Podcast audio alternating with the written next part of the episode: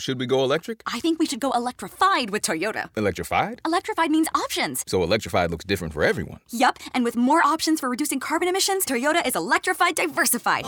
Learn more about our Beyond Zero vision for the future at toyota.com slash beyond zero.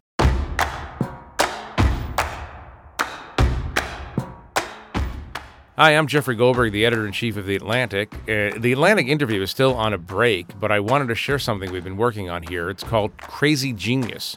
On our new show, our staff writer, Derek Thompson, spends each episode asking a big question about how tech is changing the world, and, and he brings on smart, interesting people to help him answer these questions.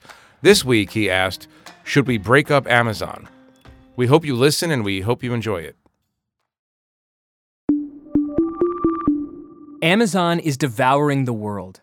Its value has doubled in a year. Its CEO, Jeff Bezos, is now the richest man on the planet. The company seems unstoppable. Climbing the food chain, Amazon buys Whole Foods. Amazon is going Hollywood. A new venture from Amazon called Prime Wardrobe. Amazon Key. Amazon Dash. Locker. Go. Amazon Fresh. Alexa. Amazon Basic. Amazon Business. Amazon Books. Amazon.com has become the everything store. And Amazon's dominance might be a very bad thing. Dictators always start benign, but power corrupts.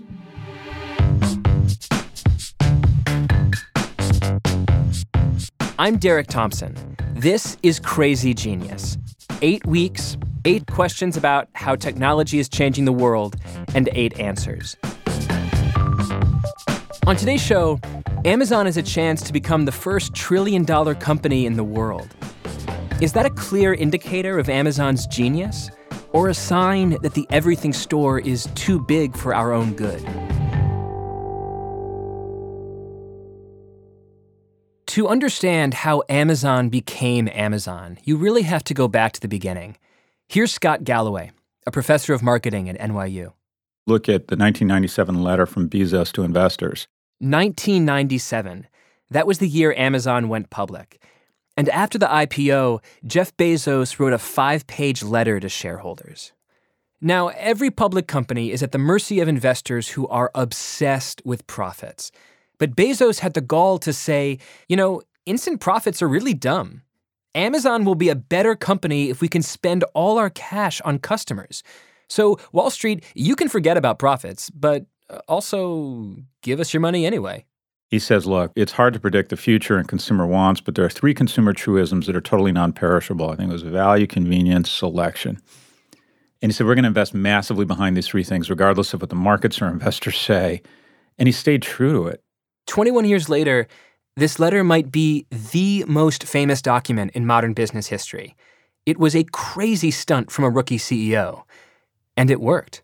And to their credit, they went through the valley of death. The markets mm-hmm. didn't know was buy it. The market beat up their stock a couple times when they failed with the phone or they took profits down. And he said, Go to the letter. This is what we're doing. We're not scared of our stock going down. We're not scared of investors. We're not going to fall into the short termism that plagues companies we're going to invest for the long ball. And their execution against those three things has been so incredible that it's resulted in a cost of capital that is lower for longer than any firm in history. Low cost of capital. That basically means Amazon can get money easily with fewer strings attached. And then they use that money to totally overwhelm rivals. So, towards the end of World War II, the Germans had better troops, better morale, better officers, better tanks, better machine guns. But the Allies had cut off their supply routes, and we had 38 gallons of gasoline for every one they had. So we literally overwhelmed them with gasoline. and Amazon is a company that shows up to every category with 38 gallons of gasoline. Amazon does things no one else can.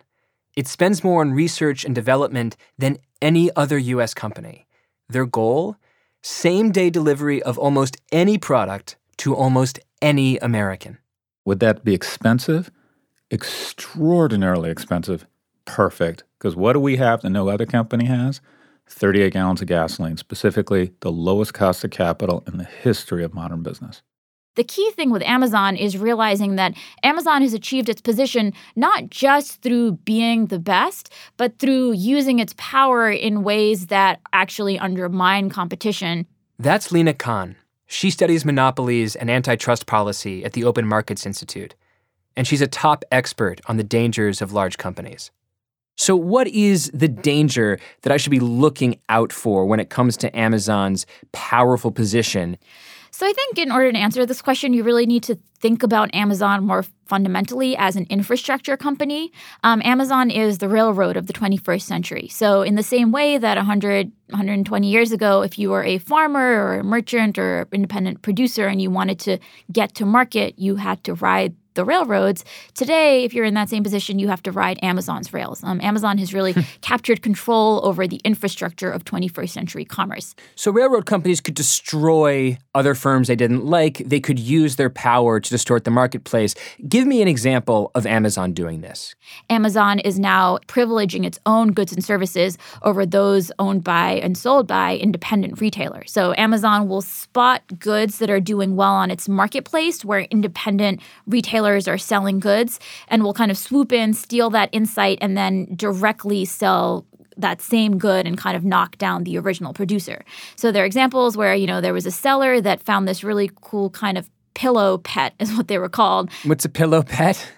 Uh, it's a it's a pillow in the shape of a pet Okay. um, that became really popular. Amazon saw, saw that it was doing well, that this other seller was selling it, ended up going directly to the manufacturer, um, you know, selling it itself, knocking out this um, independent seller. In, in a Um, way, what you're saying is like like Amazon is using American commerce as its R and D department for products, right? That's es- exactly right. That they're Yep. essentially like, okay, we'll sell a bunch of stuff. We'll sell, you know, these these stuffed animals you sleep with. I've already forgotten the name of it. And we'll sell the laptop stands, and we'll sell toothbrushes, and we'll sell all of this made by other companies. But once we realize what the best-selling design is in each of these categories, we'll just make it ourselves.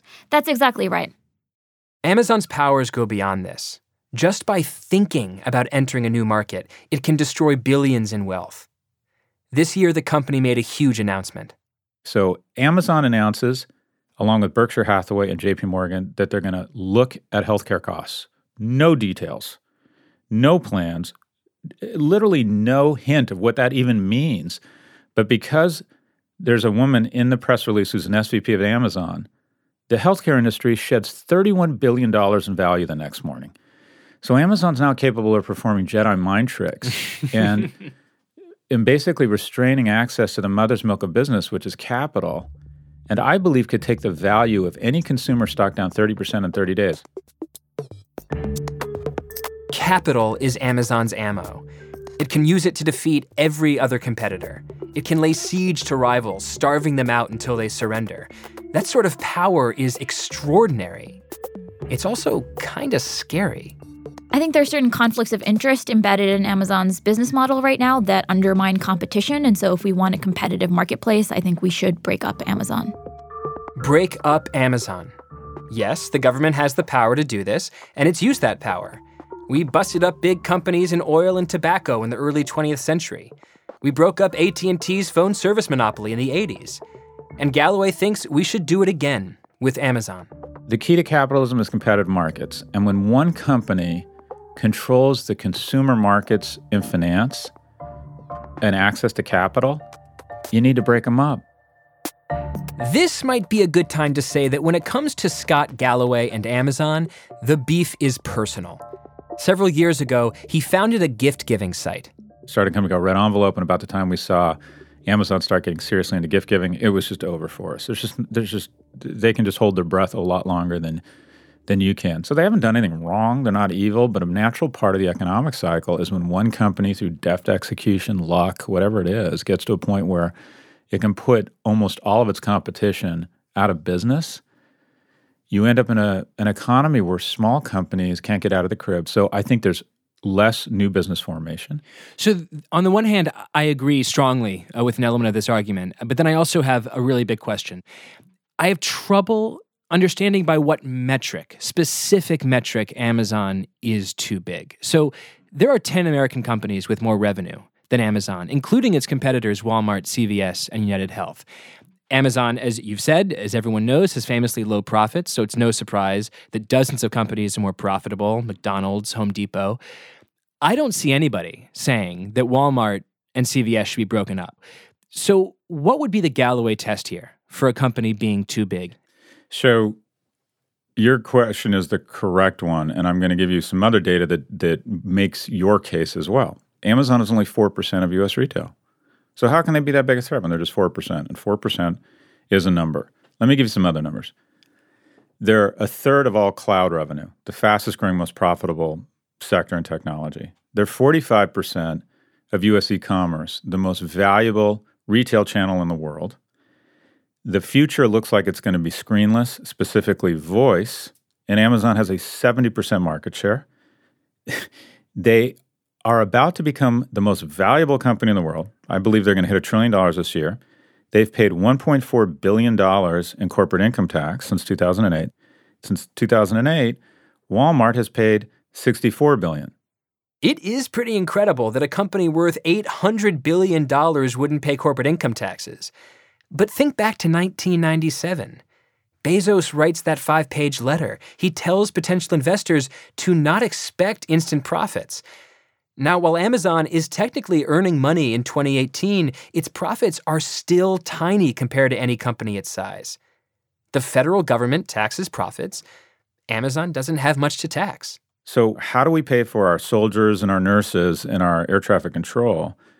Tax policy is failing. You have market failure when the most successful company in the world is basically institutionalized a regressive corporate tax structure. If Amazon doesn't pay taxes, then who does? Well, companies that are less successful.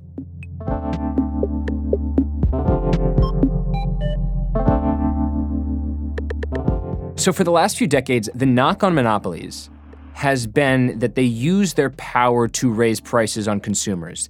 Amazon, however, is famous for its low prices.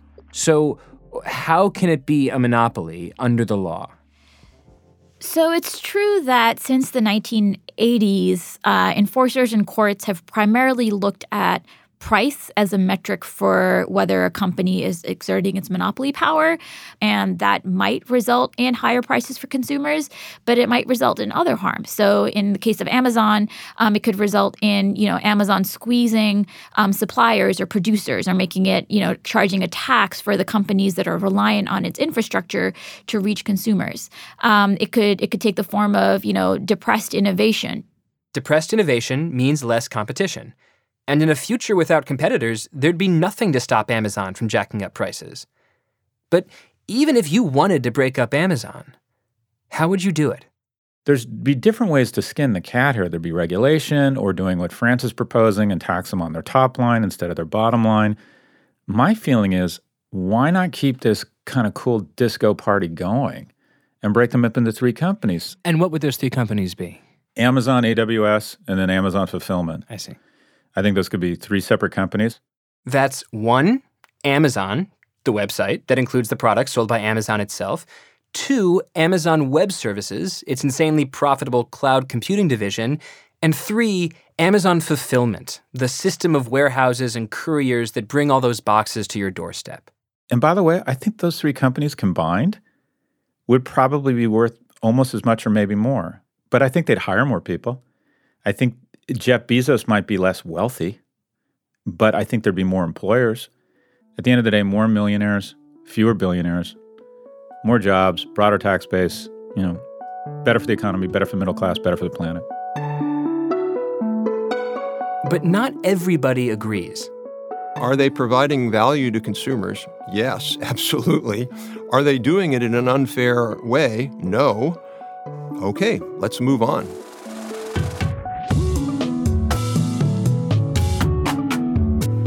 Up next, why we should leave Amazon just as it is.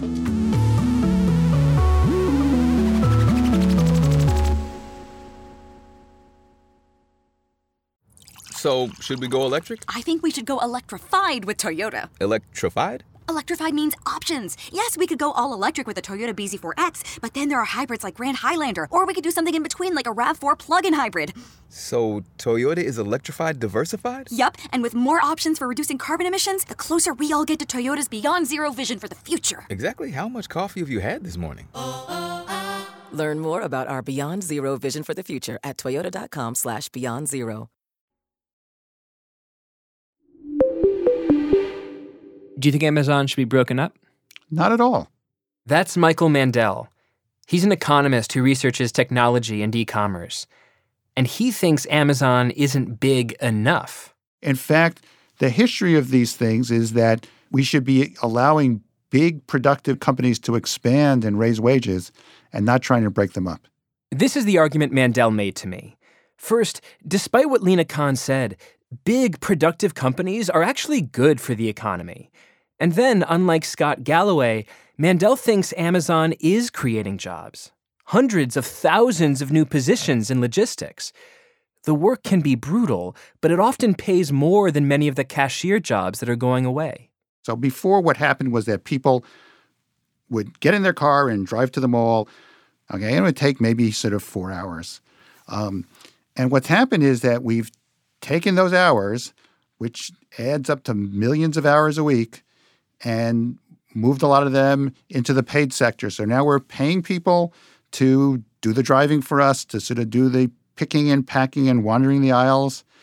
And what's happened is we've moved those unpaid hours into the paid sector. And therefore, there's been a tremendous growth in e commerce jobs. Mandel says by doing all this shopping work, Amazon is saving us time for what really matters in life. 20 years ago, if I needed a new uh, toothbrush, I'd have to drive, park, get out, buy the damn toothbrush, bring it back. That sucks.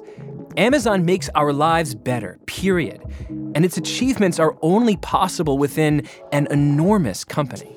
Why should you have to go out and get that toothbrush at that point? Presumably speaking, that you have other things in your life that have a higher value to you, whether or not it's paid work or unpaid work. I fail to see why you shopping for that toothbrush has any moral or economic value at all. Had I been focusing too much on all the hidden costs of Amazon, maybe I should focus on the hidden benefits. Not just low prices, that's obvious, but thousands of new jobs, millions of awful shopping trips eliminated, billions of hours being saved. Do I really want to break up the company that gave us all that? I think the other thing to think about here, Derek, is we've been down this path before. That's Rob Atkinson. He's the president of a think tank that studies tech policy. He's a fan of big business. He literally wrote a book called Big is Beautiful. 15 years ago, just put in the word Walmart ahead of Amazon. Uh, 50 years before that, put in the word Sears. Uh, even before that, you had A&P, uh, Woolworths. So there were these big behemoth retailers that we thought were going to put everybody else out of business. Critics like Lina Khan say the best analogy for Amazon is the old railroad, a dangerous monopoly. But what if the better historical comparison are stores that don't exist anymore, thanks to competition? 100 years ago, we were having this exact same debate about another retail showdown called the chain store wars. And back in the 1920s, you had the emergence of companies like A&P uh, and Woolworths, and they were the Amazons of the day on steroids. Uh, so you had, for example, uh, a headline, a New York Times headline, Big Business Now Sweeps Retail Trade, 1928. And then we had the same debate again in the 1950s. So A&P was dominant. Then Sears was. Sears would be lucky if they're in business, you know, tomorrow.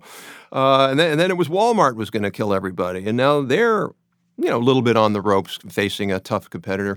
The idea that we this is locked in amber, that Amazon is going to dominate for the rest of eternity, uh, that simply hasn't been borne out by American history. People change. So do their tastes and habits. The history of American retail isn't the story of invincible monopolies ruling for centuries. It's Game of Thrones, a saga of families rising to power and then being swiftly attacked, threatened, and eliminated. We need more of that throughout the economy. Galloway said Amazon could destroy the value of health insurers with the snap of its fingers.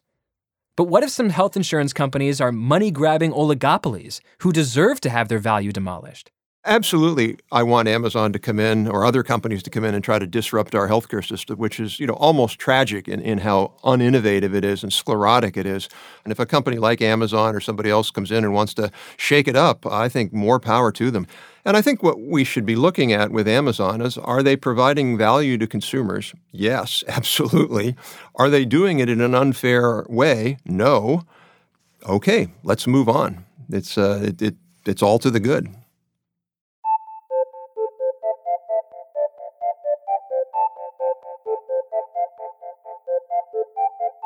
I started out thinking the most interesting question here was should we break up Amazon? But the answer there is simple no. In the last 20 years, Jeff Bezos has used a blank check from investors to overhaul the global shopping experience and succeeded brilliantly. The world is a better place with Amazon in it. But power corrupts. And left to its own devices, Amazon has abused its power, like so many large companies before it. We care about competitive market structures and not just whether, you know, you have a monopoly that is a benign monopoly that for the time being is interested in, you know, offering low prices, but when it realizes that doesn't is not checked by competition, can at that stage jack up prices or can use its its monopoly power in other ways. Lina Khan is right. To ensure Amazon remains a force for good, we need to watch it, and we need to regulate it. The real question is by what standard? Well, how about by Amazon's own standard? By the standard Jeff Bezos put down on paper in 1997 when he wrote that five page letter to shareholders. Bezos said he would do everything possible to make his consumers happy. Let's watch Amazon closely and punish the company when it punishes its customers. And yes, that includes when it uses its marketplace to steal other companies' ideas and reduce consumer choice. Amazon promised to put people over profits. Let's hold them to it.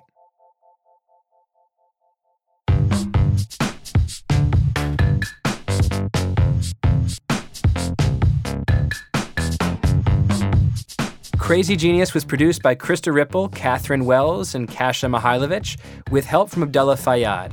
David Herman is our engineer. Breakmaster Cylinder composed our theme song and all the music in this episode. Special thanks to Matt Thompson and Kevin Townsend. If you like the show so far, please help us out. Give us a rating of five stars in Apple Podcasts. I'm Derek Thompson, and I'll see you next week.